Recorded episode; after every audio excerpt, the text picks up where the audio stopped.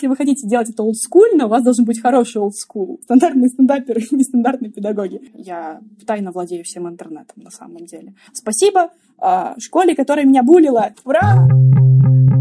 Обучение между делом – это подкаст для тех и про тех, кто увлечен обучением. Общаясь с нашими героями, мы ищем новые идеи для вдохновения и то, что можно позаимствовать для образовательных проектов. Меня зовут Саша. Я Маша. И я Андрей.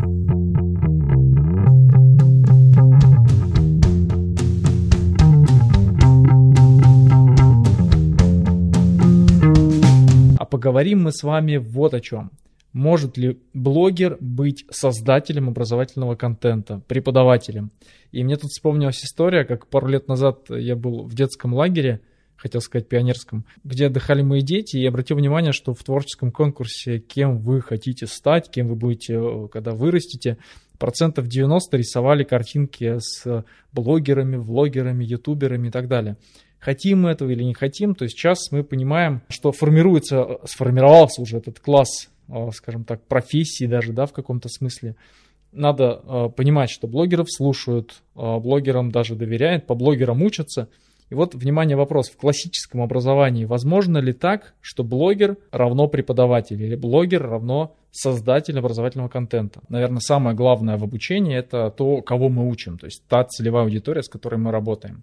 И найти общий язык зачастую сложно, даже когда ты преподаешь очно, синхронно, асинхронно, и за счет того, что аудитория может не совпадать, например, с примерами э, преподавателя или с его стилистикой речи, или его какими-то оборотами, которые он употребляет в своем материале. Что же происходит, когда это, например, электронный курс, да, или что-то, что делается для массового обучения. Да, и вообще обучение на одном языке с теми, кто, кого мы обучаем, это важно. Саш, я с тобой абсолютно согласна. Нужно как-то, наверное, подстраиваться под это. И нужно ли вообще подстраиваться? Особенно, когда это не совсем прямое обучение, да, а какой-то обучающий контент, например, через паблик ВКонтакте и через канал в Телеграме. Чтобы разобраться в общении с аудиторией на одном языке мы приглашаем сегодня гостью, филологиню, авторку курсов литературного блогерства для детей,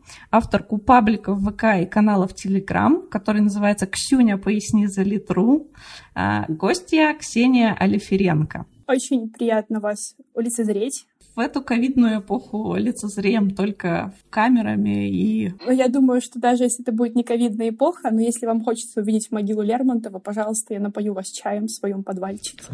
Спасибо за приглашение.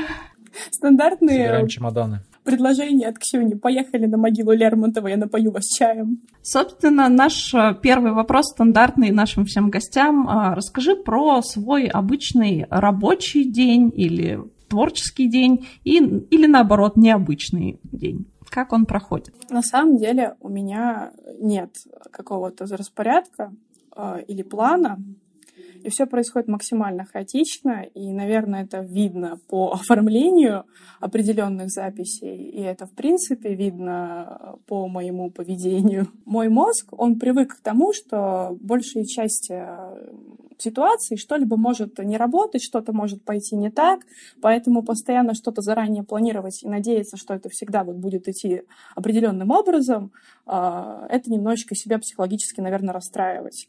А, поэтому у меня нет определенного четкого какого-то распорядка, у меня есть а, программа адаптации к существующим каким-либо очень быстро меняющимся условиям. Например, сегодня у меня все сломалось дома, поэтому я а, вещаю вам с рабочего места. И меня это нисколько не расстроило, потому что я люблю работать с музыкантами, которые вот... Я тут Нирвану, например, слушаю на фоне. Вам, наверное, не слышно, а мне слышно. Прям такой вайбик идет. Вот. То есть, ну, я просыпаюсь, просыпаюсь. Я, наверное, поколение Z, но вообще не привыкла просыпаться рано утром, и потом э, стандартные какие-то вещи делаю, которые нужны всем людям для поддержания их биологической жизни, а, ем, например, вот. А, а потом э, начинаю записывать какие-нибудь э, постики, то есть потому что пабликов на самом деле у меня несколько. У меня есть закрытый паблик, который почему-то называет себя культом, а, есть вот большой паблик, который вы видите, есть еще телеграм-канал, в которой дублируются все записи из большого паблика, и плюс какие-то архивные записи, которые по некоторым причинам, например, по внутренней цензуре, не выкладываются больше на основной платформе. Еще паблик с картинками, много чего есть у меня. Я тайно владею всем интернетом на самом деле. Я отношусь к своему каждому дню как к какому-то такому игровому квесту. Я понятия не имею, что происходит. Не знаю, прокачан ли мой персонаж, но я куда-то двигаюсь. Блин, звучит очень э, жизненно. Я тоже воспринимаю жизнь и свой каждый день как такой э, уровень в игре маленький. Даже, наверное, год это уровень, а день это маленький этапчик. А, ну, вот смотри, про паблик, про контент, который ты туда постишь. Ведь среди там 40 с лишним тысяч, да, по-моему, подписчиков, вся твоя целевая аудитория, она достаточно разная, ведь туда, наверное, заходят люди разных возрастов. И вот как тебе удается через, а, казалось бы, для многих детские, а, для многих непривычные форматы каких-то мемов, пересказов, э, э, ну, я уж там не буду копаться в разных вариантах, форматах донесения информации, но все-таки там фанфики, вот эти картинки типа tag yourself э, и так далее, доносить знания о литературе, о личностях исторических, такие энциклопедические знания. Как тебе это удается? Раскрывай секреты. Я думаю, когда ты делаешь контент, тебе нужно понимать специфику контента, который ты делаешь. То есть, например, мемы, они не могут принести тебе какое-то энциклопедического знания. В большинстве своем, если вы посмотрите на все литературные паблики, которые специализируются чисто на мемах, там, «Есенин для души», а, литературная тусовка а, или что-то подобное, то там э, мем — это просто такая реклама книги или какого-то странного момента, или шутка над странным моментом, которая должна заинтересовать читателя. Поэтому мем сам по себе как картинка, я говорю через «э», я не знаю почему, это загадка, вот, ну вот, это отхождение такое было, да. Мем сам по себе — это скорее будет такой приквел э, для книги, которую нужно почитать. Поэтому здесь чем курьезнее, чем по-дурацки он будет выглядеть, выглядеть, э, чем больше он будет карикатурить так не говорят, ну ладно, а, карикатурить книжку, тем лучше, потому что ребенка интересует экшен, во-первых. Во-вторых, э, его интересуют какие-то запретные темы. А, в-третьих, э, ему неинтересно развитие медленного сюжета и так далее, потому что мы сейчас живем в информационную эпоху, а, и мы избалованы филлерами, трейлерами, триллерами и так далее и тому подобное, и избалованными, избалованы огромным количеством каналов, отзывов, рецензий, которые могут рассказать нам все детали о фильме, книги, чем-либо угодно, и нам необходимо, нет, нет надобности, например, полностью это все читать. То есть я думаю, если пройдет социологический опрос, очень мало детей, которые сдают ЕГЭ, будут читать э, ну, «Войну и мир», например.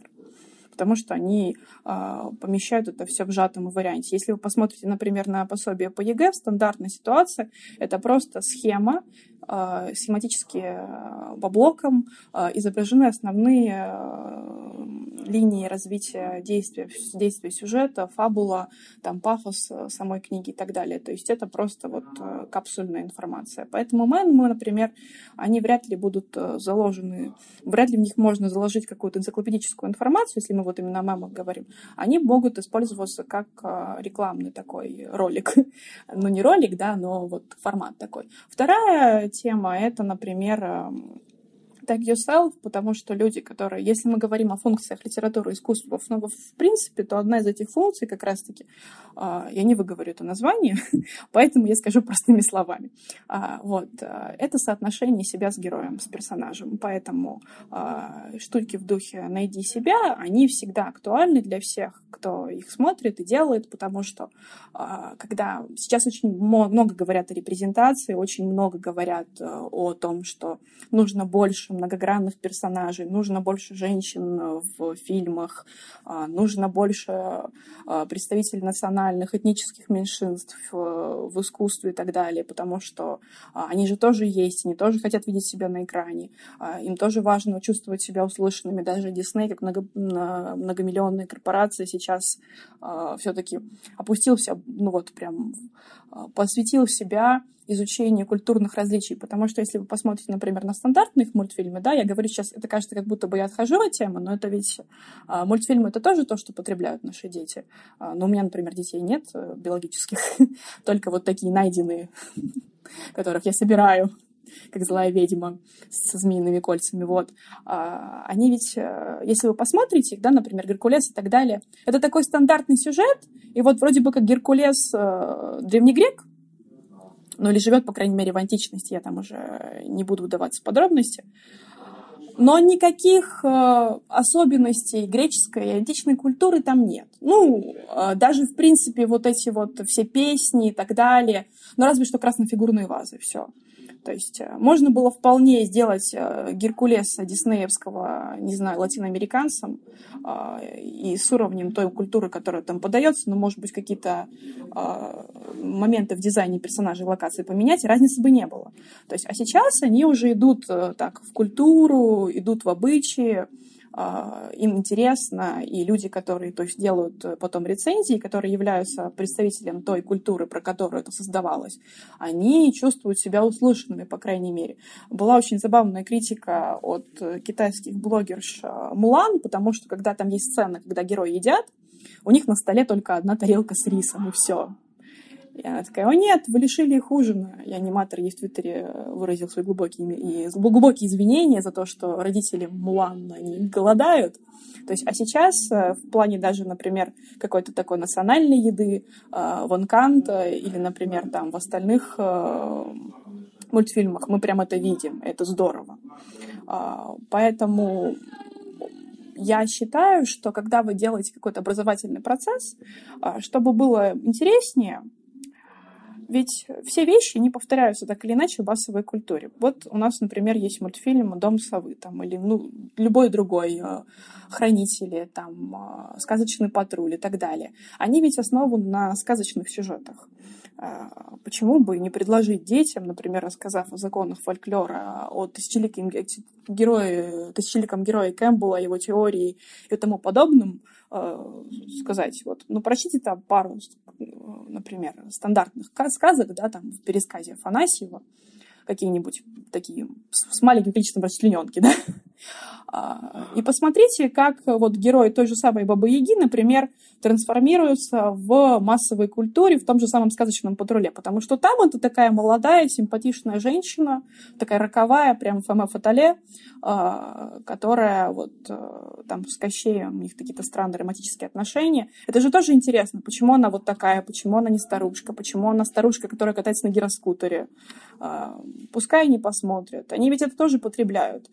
А, и они чувствуют, что тогда те знания, которые мы даем им, которые, ну, в теории, ну, вообще, ну, никак не должны пригодиться. Кому а, нужно знать в современном мире, а, как проходил обряд инициации у славян? Ну, никому не нужно. Логично, да? То есть это никак не поможет тебе, не знаю, да ни с чем оно тебе не поможет в теории. На практике помогает. То есть э, на практике ты говоришь, что на самом деле все давным-давно уже придумано, что все, что вы создаете, оно создается у вас по определенному алгоритму, и вы его чувствуете, и про это уже говорили и писали. А, и есть у нас всякие герои, то есть мы, например, обсуждали классицизм, обсуждали о том, что классицизм, скорее всего, не умирает никогда. А, и я говорю ребятам, ну, давайте вы поищите там героев, которые вот очень сильно напоминают там героев классицизма. Потом девочка приходит мне и говорит, Себастьян Михаэлис, герой классицизма из Темного Дворецкого. И мы с ней очень долго спорили, почему он не может быть героем классицизма. Но это же интересно, это весело. Почему? Нужно ориентироваться, во-первых, на специфику того, что они потребляют, и в, этой, и в том, что они потребляют, ориентироваться. Поэтому я думаю, думаю, что графикация образования и внедрение дистанционного, электронного и другого формата а, очень сложно дается людям, которые в этом не ориентируются, и не умеют, и не понимают, и не чувствуют. А, возможно, не умеют, не понимают и не чувствуют, потому что они относятся к другому культурному пласту, другой социальной категории. А, поэтому нет ничего плохого в традиционных уроках без графикации или без каких-то там дистанционных и так далее штук, потому что педагог, который это делает, он ведь использует те ресурсы, в которых он хорошо а, а, ориентируется, стандартные какие-то практики, и нет ничего позорного в том, чтобы провести ну, обычный урок. Я, например, считаю, что графикация образования в данный момент в нашей системе образования значит, неосуществим по той причине, что не у всех педагогов, во-первых, есть техническая база, которая позволяет им это делать, во-вторых, не у всех учеников есть техническая база, техническое образование, которое позволяет делать тот же самый mail в графическом редакторе, а, если они хотят это делать качественно. Не все рождаются digital дизайнерами, давайте говорить об этом. Во-вторых, ну, то есть э, это легко говорить о том, что давайте мы сделаем детям задание там пересказать какую-то книгу в формате мема, если ты живешь, э, например, в городе, да, э, и ты знаешь, что у твоих учеников есть эти ресурсы. А если ты живешь в поселке городского типа, например, да, и твои дети, дай бог, имеют смартфон, то здесь уже приходится играть по другим правилам. А, и не во всех школах, как бы даже городских школах, есть работающий проект, чтобы показать им презентацию, которая будет интерактивной. А, поэтому не нужно себя как-то переламывать и говорить, что я там отстала, потому что я не использую современные технологии, потому что современные технологии это просто вот... Мне, например, удобнее делать презентацию со всякими мемами, вместо того, чтобы делать какой-то традиционный э, урок э, с доской и всем остальным. Э, но, например, блогеры, с которыми я общаюсь и которые также ведут занятия, вот, например, затерянная. У нее прекрасный курс русского языка. Она ведет платные занятия, конечно, поэтому это, наверное, такая скрытая реклама. Вот. Но у нее традиционные совсем подходы, то есть она делает планы, она расписывает традиционные занятия, а, прям такой school советский.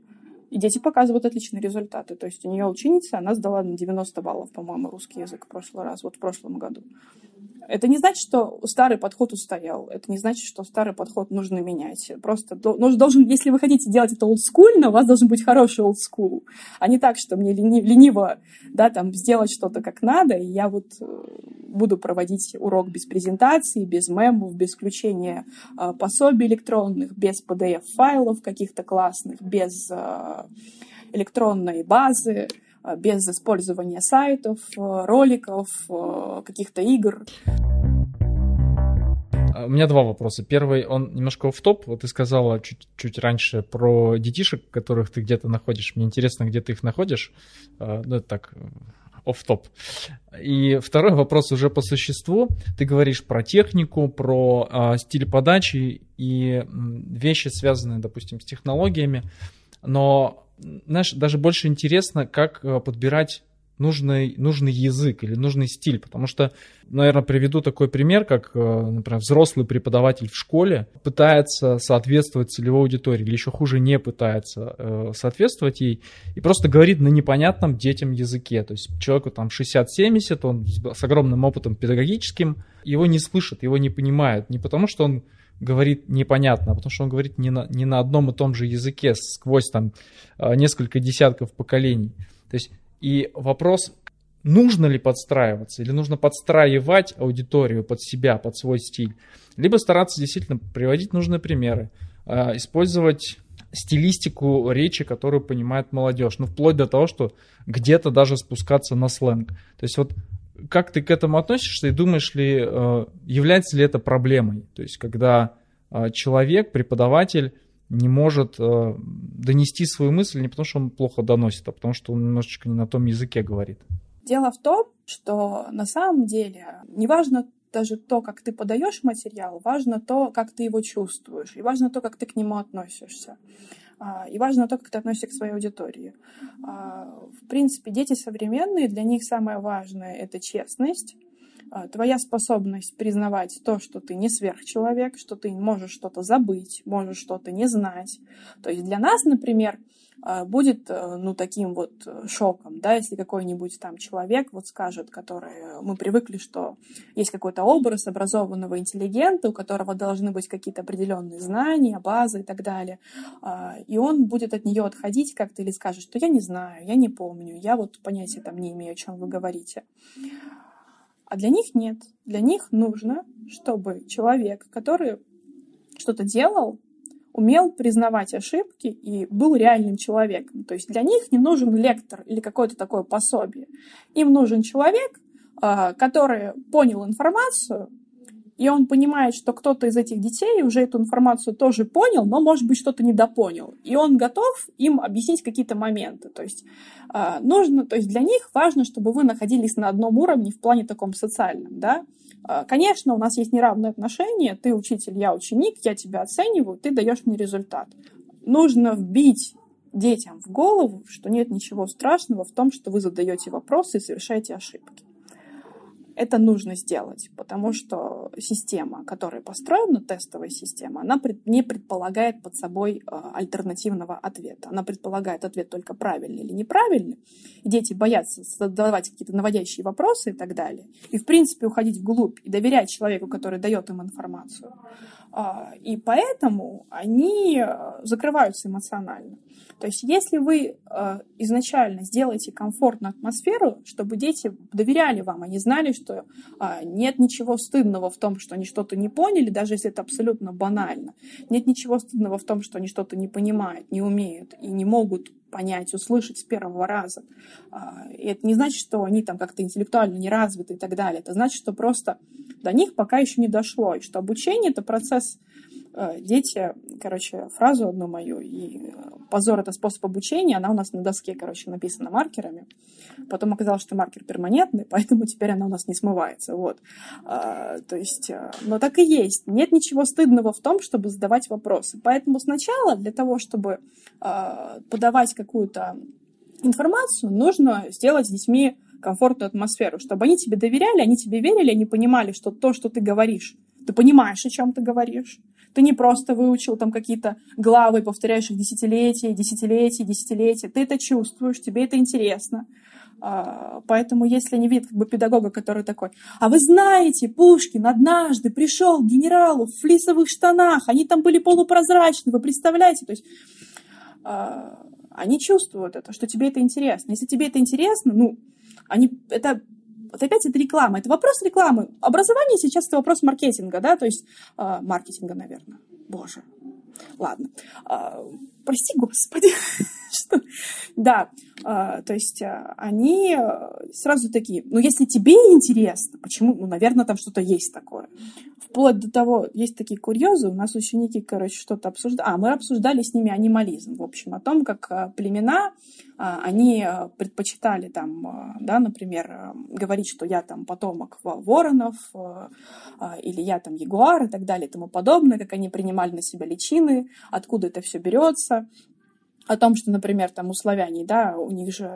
Мы смотрели фильм по-моему, кто-то посмотрел вот «Мертвые ласточки», а, и там охотник старый дает, призрак охотника, такой мертвец, дает своему внуку как оберег клык.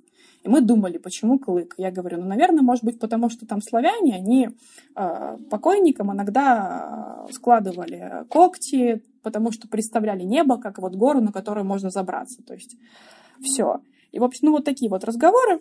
Э, и кто-то говорит, то есть то есть они были фури. Я такая, подождите, почему фури? Он говорит, ну вот смотрите, Ксения Романовна говорит, а, то есть человек говорит, что я а, ворон, да, я веду себя как ворон, я происхожу от воронов, то есть это же как фури. А, и то есть я такая, возможно. Я прям это очень долго об этом думала, но есть ученики, которые не знают, что такое фури, поэтому они это выписали себе. Я признаюсь, я не знаю, что такое фури. Фури — это такая субкультура, которая тебе никогда не хотелось э, стать котом, например. Вот ты продумывал, что ты будешь как, как будто бы, например, кот, какой ты будешь животное, да? И вот эта субкультура, которая создает себе э, костюмы э, животных, персонажей, соотносит себя с этими персонажами. И, в общем, минус этой культуры в том, что она очень сексуализирована. Ну, это так в общих чертах, вот. То есть, а, естественно, если бы мне было, ну, лет 58, наверное, а, такой диалог ученики бы со мной не смогли вести.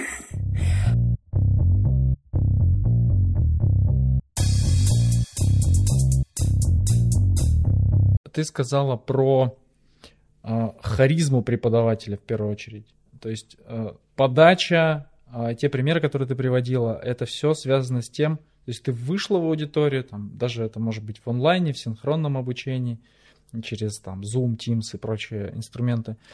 А, но когда речь идет об, о том, когда нет преподавателя, то есть нет этой харизмы, и даже записанное видео, ну, наверное, где-то может сработать. А, а если нет видео, если нет живого человека, если это текст с картинками, с анимациями, там же все равно речь идет про текст, про стилистику, про примеры, которые э, ты как создатель этого курса приводишь. Как быть в этом случае?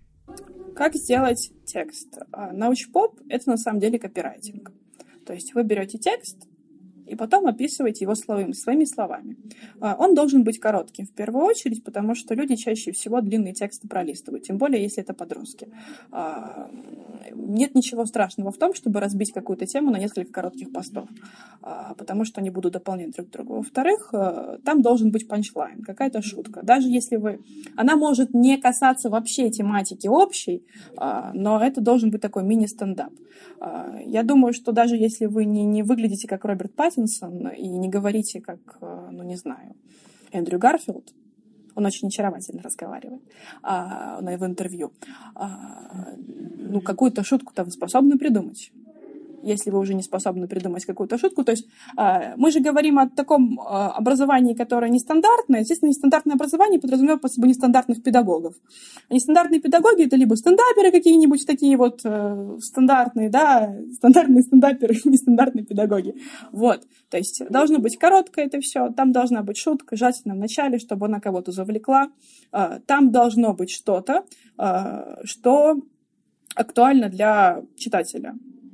А, все мы люди, поэтому, например, если мы говорим про литературные тиктоки, все они вообще игнорируют существование самого текста и сосредотачиваются только на биографиях. Если вы прям по тиктоку полистаете, то есть там всегда факты, о жизни и практически никогда анализ произведений. Поэтому, когда вы пишете что угодно для подрастающего поколения, вам нужно пошутить что-нибудь про жизнь автора.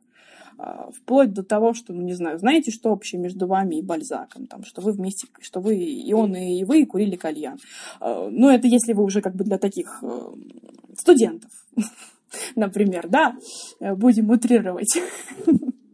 Вот, то есть э, коротко, с шуткой каким-нибудь панчлайном, обязательно с каким-то забавным э, моментом из биографии писателя, которая заставляет читателя соотносить себя и его чем ужаснее и чем э, стыднее будет факт, тем на самом деле лучше. Э, потому что, например, дети, которые сейчас приходят, они говорят, мне уже скучно смотреть ТикТок, потому что все эти проклятые факты я уже про всех знаю.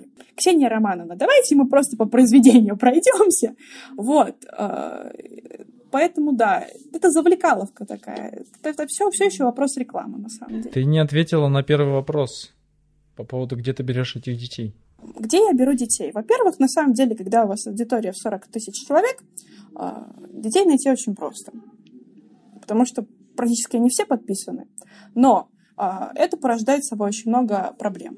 А, почему? Потому что есть такая штука, как, как вот я помнила слово, и как только мне нужно было его произнести, я его забыла.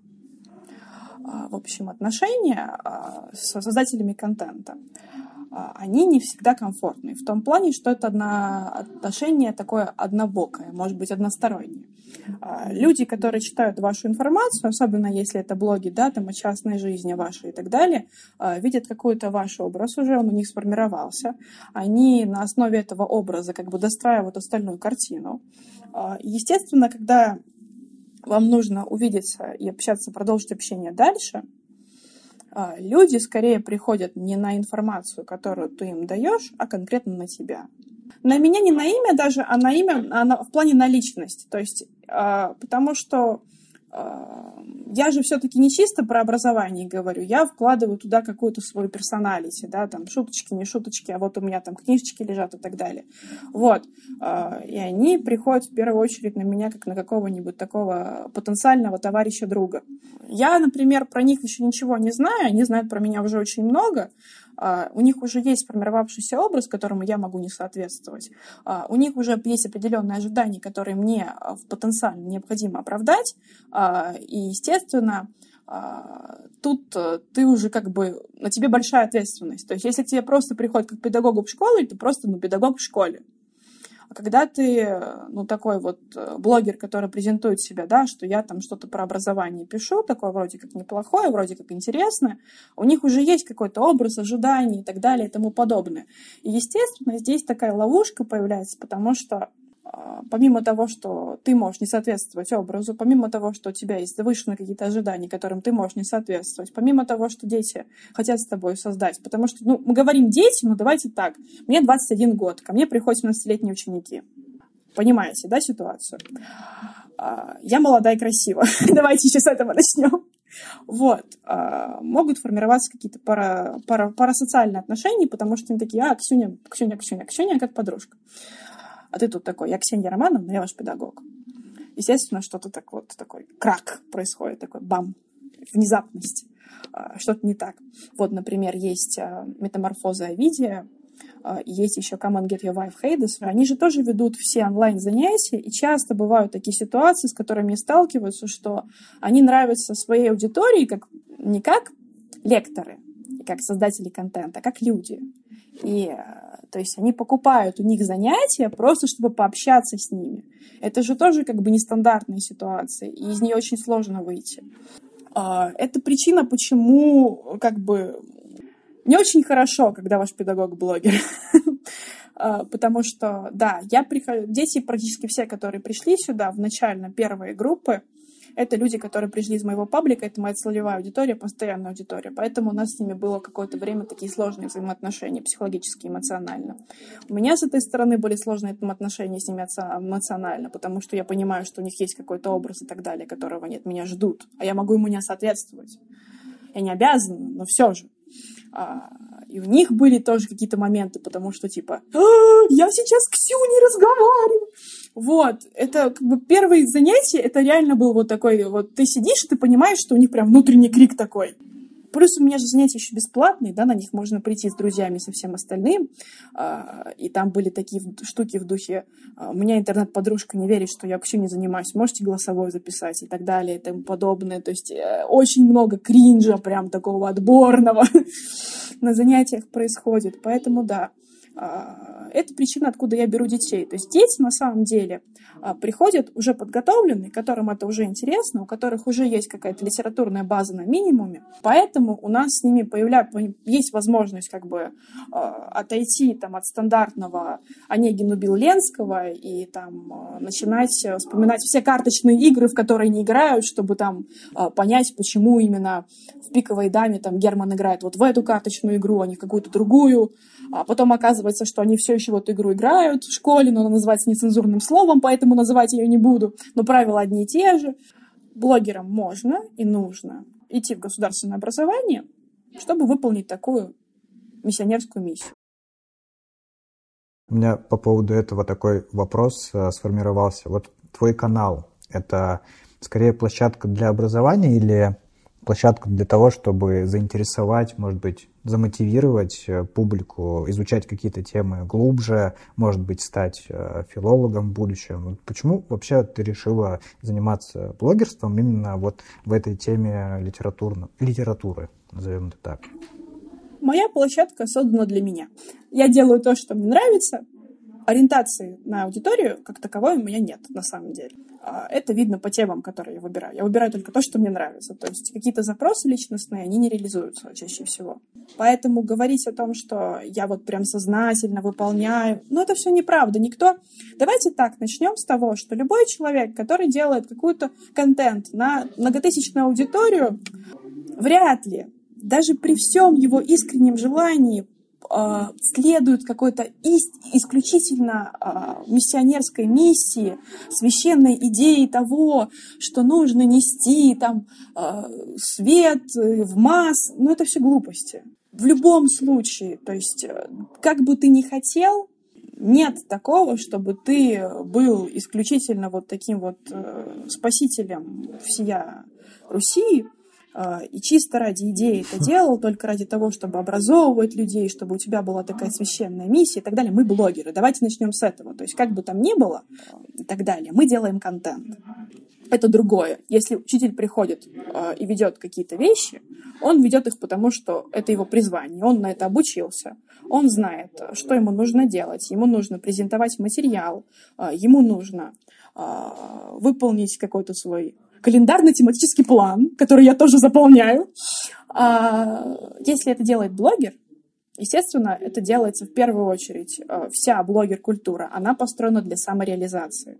А, Бо Бернем об этом отлично спел, сказал. Целый, целый стендап сделал, рекомендую Бо Бернема всем. А у него есть отличное высказывание о том, что если что социальные сети дают возможность вам всем, кто хочет как-то, ну, не знаю, выпендриться, да, если мы утрируем, получить аудиторию, Но потом, когда ты получаешь эту аудиторию, ты понимаешь, что на самом деле лучше бы, чтобы ты этого не хотел, потому что ты становишься заложником этого всего. А, у него есть а, выступление как пародия на Канье Уэста, где он говорит о том, что я хочу быть, э, хочу донести свои мысли до вас, но при этом оставаться честным самим собой и так далее и тому подобное. Я вроде как хочу принести какой-то смысл в это, но мне за это еще и деньги платят. Моя площадка, она создана в первую очередь была для меня а, и только для меня. Потом она была создана для моих друзей, потому что все сдавали литературу, мои друзья, и что-то они не понимали. А, у меня это все было на стеночке в первую очередь, поэтому блог на самом деле я веду 16 лет. Поэтому если вы полистаете старые записи, вы немножко почувствуете такой вот подростковый кринжик. А, они просто потом были все перенесены по той простой причине, что мои одноклассники сказали, я, например, литературу не сдаю. Мне 20 твоих записей про то, что там с Пушкиным случилось, не сдались в ленте. Пожалуйста, можно как-то отдельно это делать? А тогда еще не было функции скрыть новости и всего остального, поэтому пришлось перенести это в паблик. Вот. Спасибо а, школе, которая меня булила. Ура! А, да, но это шутка-минутка. Вот. А, поэтому образовательная миссия — это так побочная. А потом уже, конечно, ты сидишь такой, думаешь, ну, блин, а почему бы и нет? Ну, то есть это как вызов. То есть а, я же могу, конечно, сидеть, а, получать достаточно большое количество денег за платные онлайн-занятия и не париться. И общаться только с теми детьми, у которых есть уже подготовка, у которых есть ресурсы развиваться, у которых есть техническая возможность это все делать и так далее и тому подобное, и не париться. Но это не принесет того опыта, тех возможностей, тех идей, которые бы принесла работа в поле. То есть ты приходишь в бюджетное образовательное учреждение, и говоришь, ребята, которые там рандомно набрались, потому что как бы сначала первые две группы у меня, конечно, моя аудитория, а потом пришли как бы все остальные дети, к которым я прихожу и говорю, хотите, я вам что-нибудь расскажу интересное, пока ваш педагог не пришел, он там в аварию попал, давайте. То есть э, эти дети, то есть там с многодетных семей, да, у которых там один компьютер на всю семью, и они понятия не имеют, что вообще делать с этим всем. Э, вот. Это же тоже вызов, потому что легко работать с детьми, э, которые сидят и такие типа, со смартфоном, у них есть возможность, они это все уже 500 раз видели, они могут это все сделать, сделать и повторить. А, это легко, они тебе сами лучше сделают, чем ты сделаешь. А вот работать с детьми, которые не понимают это все и так далее, и находить какие-то способы и возможности заинтересовать тех детей, которые понятия не имеют, о чем ты говоришь, у которых были там, например, на индивидуальном обучении, у них там только базовые знания какие-то или еще что-то. А, это улучшает контент, как качество его, потому что ты уже понимаешь, что тебе нужно. И на самом деле я сейчас замечаю, что меня уже моя платформа мало волнует в данный момент. То есть меня волнует в данный момент э, живое общение, э, меня волнует то, понятно ли я объясняю материал. Это такая вот, знаете, код Шредингера. А, потому что если ты стандартный педагог, тебе за это платят зарплату, ты делаешь свою миссию, а, ты на это учился, и ты к этому готов. Если ты блогер, ты ставишься под таким вот нестандартным углом, да? У меня такая тактика. Я сейчас стану мега крутая, и если я стану мега крутая, мне будет больше ресурсов, чтобы помогать развитию моих учеников. Смотри, ты ведешь э, канал для себя, ну, в том числе паблик, а, изначально начинала, да, стартовала. А вот в какой момент ты поняла, что вот у тебя уже достаточно большая аудитория и, может быть, какую-то ответственность, да, за контент, который ты публикуешь, э, ты несешь. И в том числе ты говоришь о исторических личностях, э, я имею в виду там реально существующих э, тех же литераторов. Не было такого, что контент твой воспринимался неоднозначно, вызывал какие-нибудь негативную реакцию и так далее. И как ты с этим справлялась в плане именно работы с контентом? Такое было за три года один раз. Внезапно, да? Люди почему-то думают, что я очень много хейта получаю, но на самом деле такого не было. Это сейчас откроет такой портал, и я прям жду, что вот я это произнесла, и все, и это сломало всю систему мироздания, и скоро ко мне полетят люди в личные сообщения. У тебя культурная публика, я думаю, все-таки не полетит. Давайте начнем с того, что они все давным-давно мертвы. Меня бы, например, не очень сильно оскорбляло, если бы кто-нибудь кому-нибудь бы что-нибудь рассказал о том, как я забавно держу сигарету в руках. А, вообще бы не оскорбила. Я бы, наоборот, порадовала, что про меня все еще помнят. А, через 300 лет, учитывая личности тех людей, о которых мы говорим, я не думаю, что их как-либо, в принципе, задело бы. Ну, то, того же самого Лермонтова, да, вот давайте начнем с того, что как бы, как бы отреагировал Лермонтов на то, что его стихотворение учат 10 лет. Его, человека, который Кавказскую войну прошел, то есть там у него были такие кутежи дикие, а, чуть ли не, ну, не знаю, политически там заключенные и так далее, этому, ну, не заключенный, ну, давайте, э, как бы полит, полит, политрепрессированный и так далее и тому подобное, такой сорви голова, и вот десятилетки читают его стихи. То есть, а он-то вкладывал там в них, не знаю, вселенские смыслы, там, выстрадал это все, их, его там за это в ссылку отправили, там, жизнь его под угрозу подставили, а дети такие, а, какой хороший стишок про парус. Давайте, ну, логически, да, естественно, ну, я не думаю, что его реакция была бы исключительно положительной. Хотите, делаем доску Луиджи.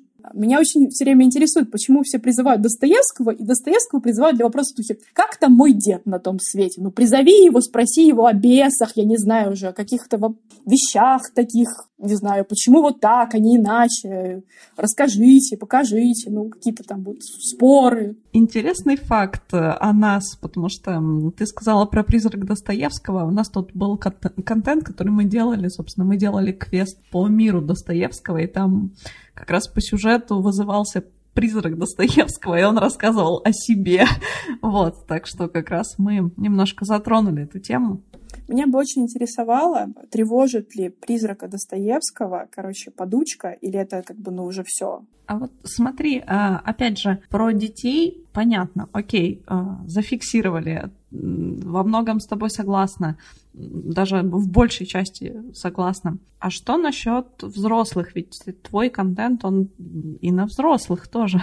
Я думаю, дело в том, что я очень олдскульно общаюсь. И в том, что большая часть людей, которые меня поддерживают, та же самая Лермонтовская библиотека, например, краевая, в которой у меня была первая лекция, это люди в возрасте. Ну, я не говорю о том, что они старые или что-то подобное, да, но это люди не моего как бы поколения, с которыми у нас большое как бы различие культурное. Если ты в личной беседе, то есть это, это хорошо выходить в поле, ребята, давайте. Если вы в личной беседе с человеком, понимая его отношения, потому что у них отношение к литературе сакральное, то есть это вообще, то есть это такие великие люди, которых нельзя, к которым нельзя прикасаться, сможете донести до них эту мысль, я думаю, что потом, когда вы будете делать что угодно и, и сталкиваться с какой угодно критикой, вас это не будет сильно беспокоить, потому что вы будете понимать, что вы уже это проходили, а, и вы уже смогли объяснить людям свою точку зрения. Моя точка зрения такова. А, люди, которые жили до этого, были людьми. Это в первую очередь. А, идеализация не приведет ни к чему хорошему. Во-первых, потому что с идеализацией ведется идеологизация, а, потому что а, такого абсолютно белого персонажа очень легко а, превратить в объект пропаганды какой угодно. Это ведет к тому, что люди перестают верить в искусство, доверять искусству, интересоваться искусством, потому что они представляют это как что-то стерильное и чистое, такое вот вакуумное, никак не соприкасающееся с реальной жизнью и с ними самими, и они это блокируют. Ксюш, что, что посоветуешь э, нашим слушателям почитать, посмотреть послушать, может быть, э, помимо твоих блогов, твоих пабликов, которые мы обязательно приложим? У меня есть очень много постов, в которых есть очень много списков всяких с массой э, сайтов, э, о том, как это делать, собирать и так далее. Я вам тоже пришлю. Э, я думаю, самое здоровское и самое прекрасное, что есть, это есть Арзамас. А, видео, подкаст, э, видеоролики. А, это все прекрасно. Я вам советую этим пользоваться. Есть приложение для Android, по-моему, только оно готово. Живые страницы. А, тоже прекрасное приложение. Вы, это читалка.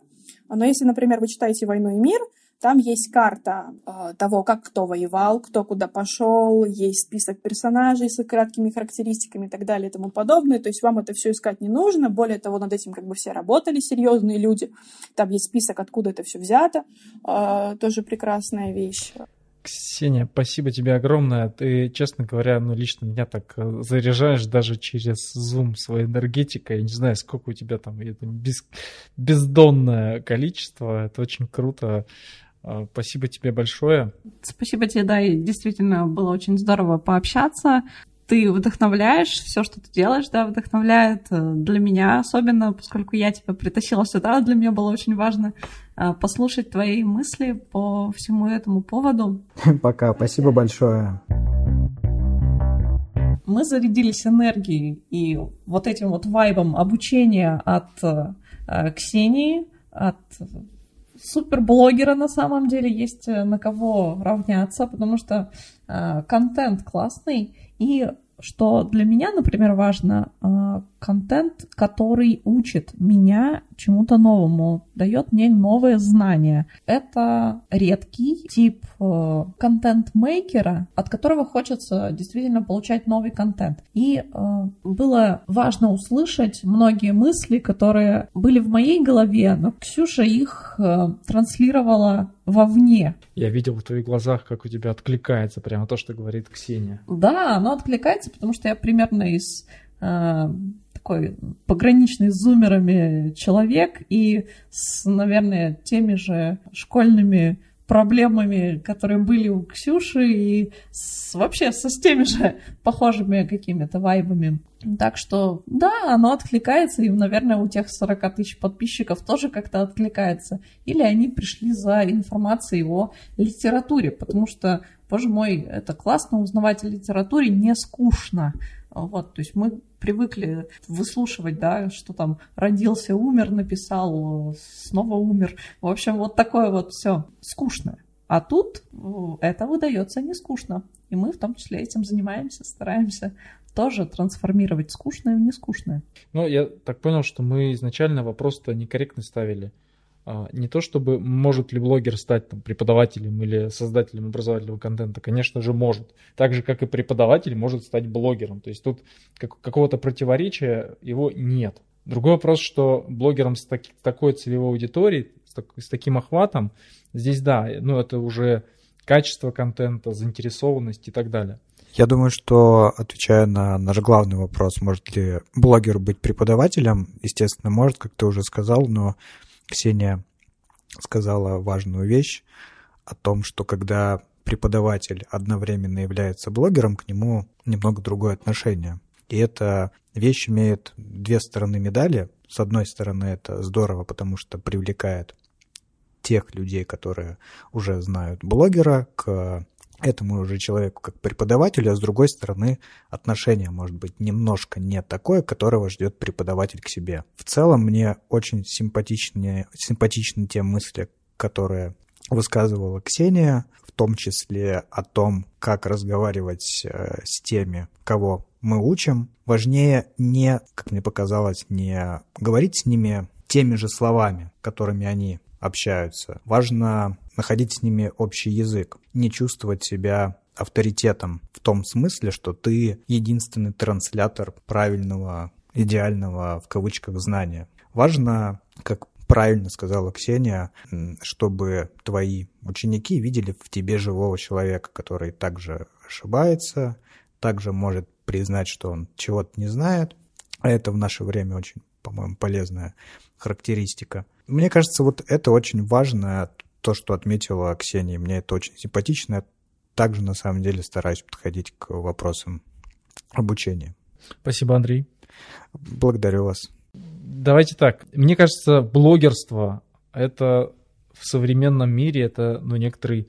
Это даже не тренд, это не хобби, это не занятие чем-то таким отдельным, это просто часть жизни, да, так или иначе все плюс-минус блогеры, кто в соцсетях какую-то, хоть какую-то активность проявляет. Способ Поэтому... самовыражения. Но, да, способ самовыражения. Понятно, что там нужно фильтровать то, что ты э, э, публикуешь, там кто-то готовится, кто-то это делает спорадически, вот, но системность в данном вопросе, она дисциплинирует, так же, как и вот преподаватели, которые готовятся, да, собрать информацию, что чем-то поделиться, сделать это на регулярной основе, то есть, мне кажется, это дополняет преподавателя. Может ли блогер создавать образовательный контент? Безусловно, может. Я начинал с того, что а, за счет того, что неспроста эта история так популярна, да? То есть есть прям популярные блогеры, не потому что они там куда-то занесли денег, а потому что их просто интересно смотреть, слушать, правильно? То же самое и с преподавателем. Если его интересно слушать, если его интересно читать, то это круто. Мне кажется, можно э, вот в образовательном инжиниринге, хотя нет, там, по-моему, есть Валентин Николаевич Степанов, ведет что-то подобное